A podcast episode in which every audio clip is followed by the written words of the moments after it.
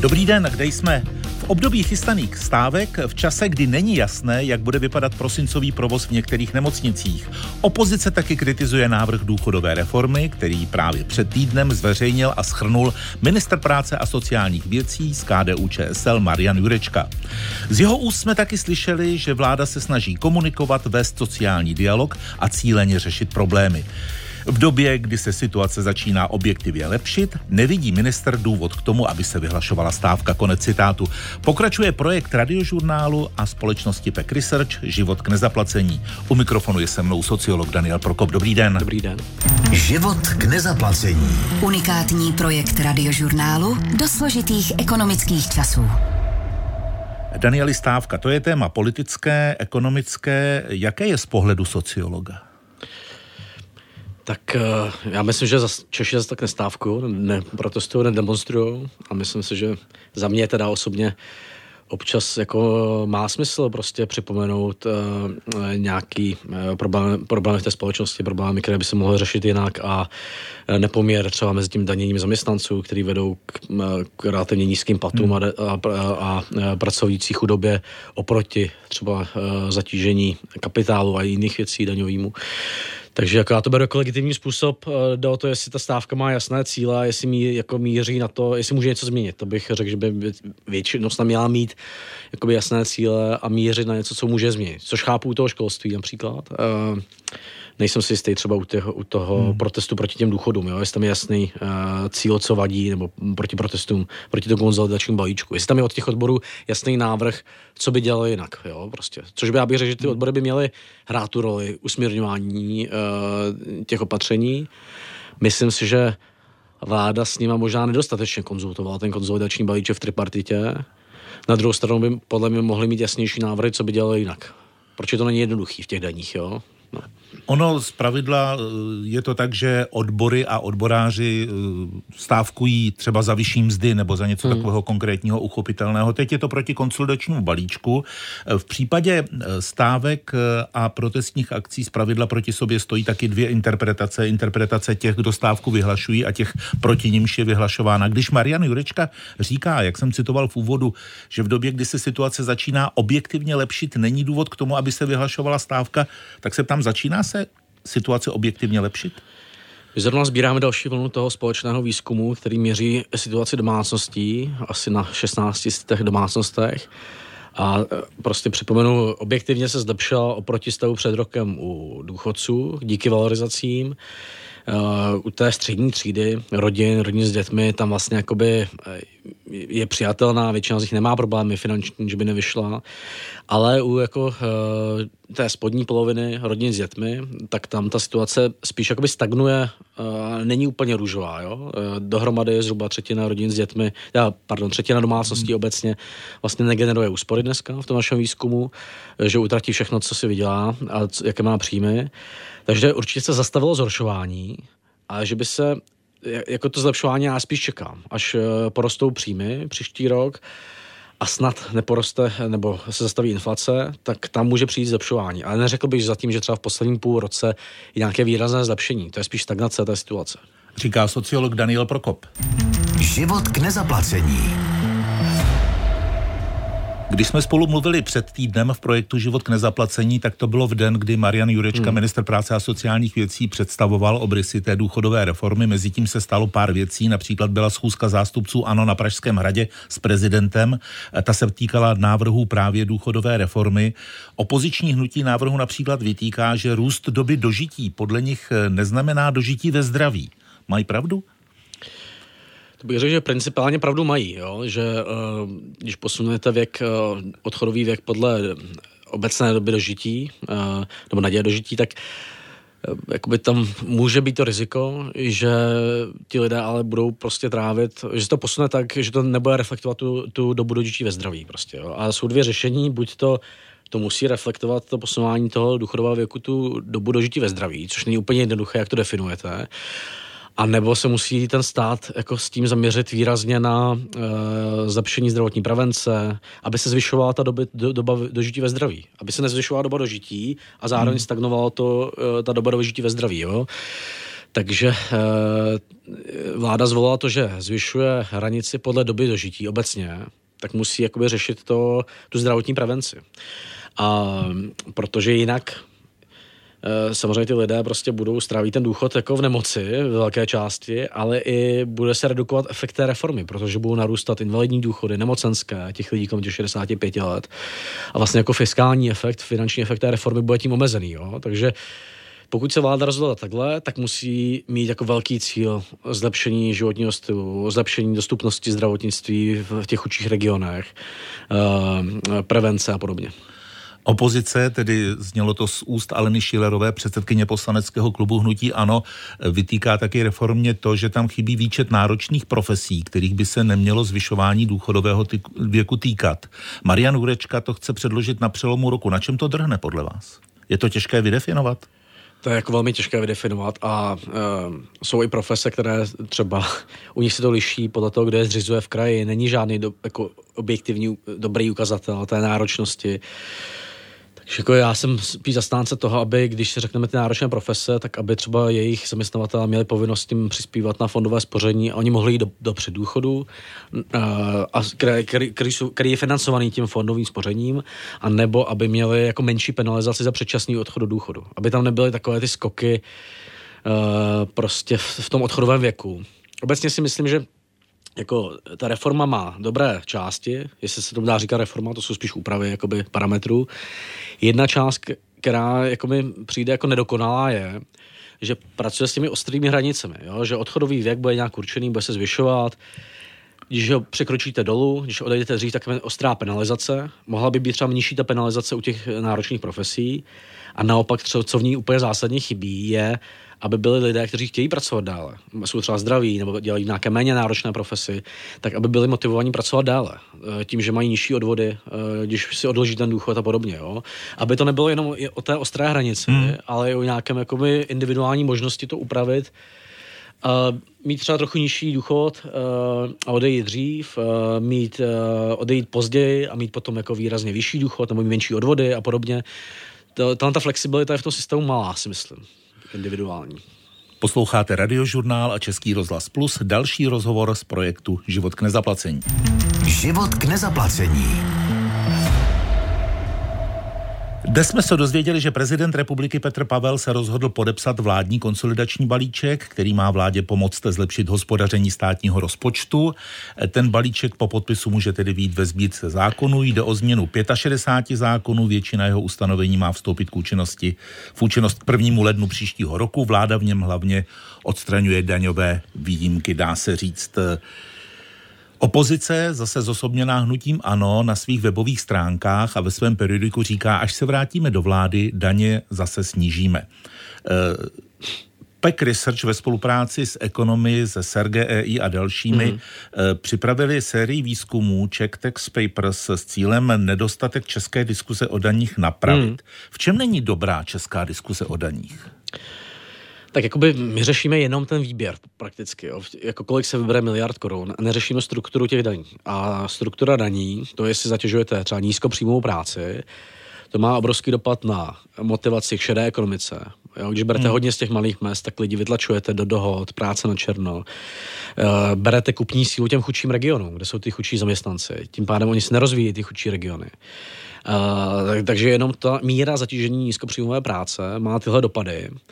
Potom to, jak daníte nemovitosti, tak to má obrovské dopady na to, jak jsou efektivně zužitkovány pozemky. Jo? Takže hodně ekonomů i pravicových prostě prosazuje, eh, že by se měly danit pozemky, aby nestály ty prouluky prostě v uprostřed města, aby byli motivovaní třeba ty developeři, když je vlastní, je zastavět, protože za to platí daně, za to, že tam mají vlastní, eh, nezastavěný nebo prolouku prostě tak eh, struktura těch daní, na, to, na kolik daníte práci, kolik daníte majetek, eh, má jako spoustu dopadů. Má dopady na tu mezigenerační uh, solidaritu, protože když moc daníte práci a málo daníte majetek, tak to je jakoby trochu nespravedlivé vůči té mladší generaci, která ještě jako neakumulovala ten majetek a má mnohem horší přístup k vlastnickému bydlení. Takže má to spoustu jako regionální dopadů, dopadů na růst ekonomiky, dopadů na mezigenerační solidaritu, dopadů na to, jako kolik těch daní můžete obcházet, protože to danění práce se jednoduše obchází únikem do OSVČ nebo do práce na černo, danění majetku se hůř obchází prostě. A tuto debatu bychom měli vést a, a obecně český daňový mix je hodně založen na eh, pořád na danění práce, i té nízkopříjmové a málo danění některých typů spotřeby, alkoholu a dalších a eh, danění uh, majetku prostě. Jo který máte... u, nás, u nás je hodně koncentrovaný. My máme malé příjmové nerovnosti hmm. a velké majetkové nerovnosti. Jo. U nás je hodně koncentrovaný ty majetek. Vy máte v tomhle textu analytickém hmm. i pasáž, že vycházíte z přesvědčení, že pro udržitelnost veřejných rozpočtů je potřeba navrátit výběr daní a odvodů na úroveň roku 2020, hmm. tedy až o 150 miliard ročně v tehdejších cenách, o které, o které veřejné rozpočty přišly kombinací nepromyšlených změn. Píšete, půjde to?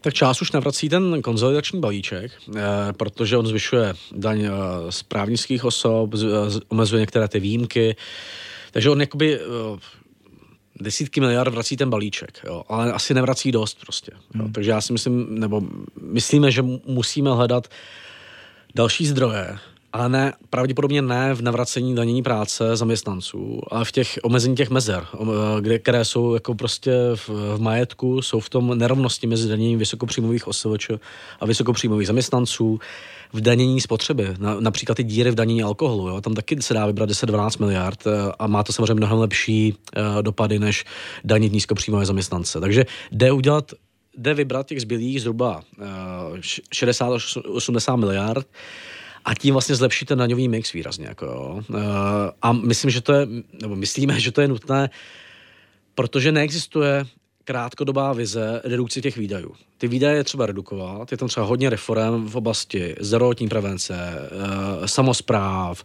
různých jakoby, i, i některých sociálních výdajů a podobně, ale to jsou reformy, které naběhnou hmm. za pět let prostě třeba, jo, jejich efekt. Takže chytré reformy dlouhodobé a na druhé straně nějakou racionální diskuzi o tom daňovém mixu v Česku říká sociolog Daniel Prokop.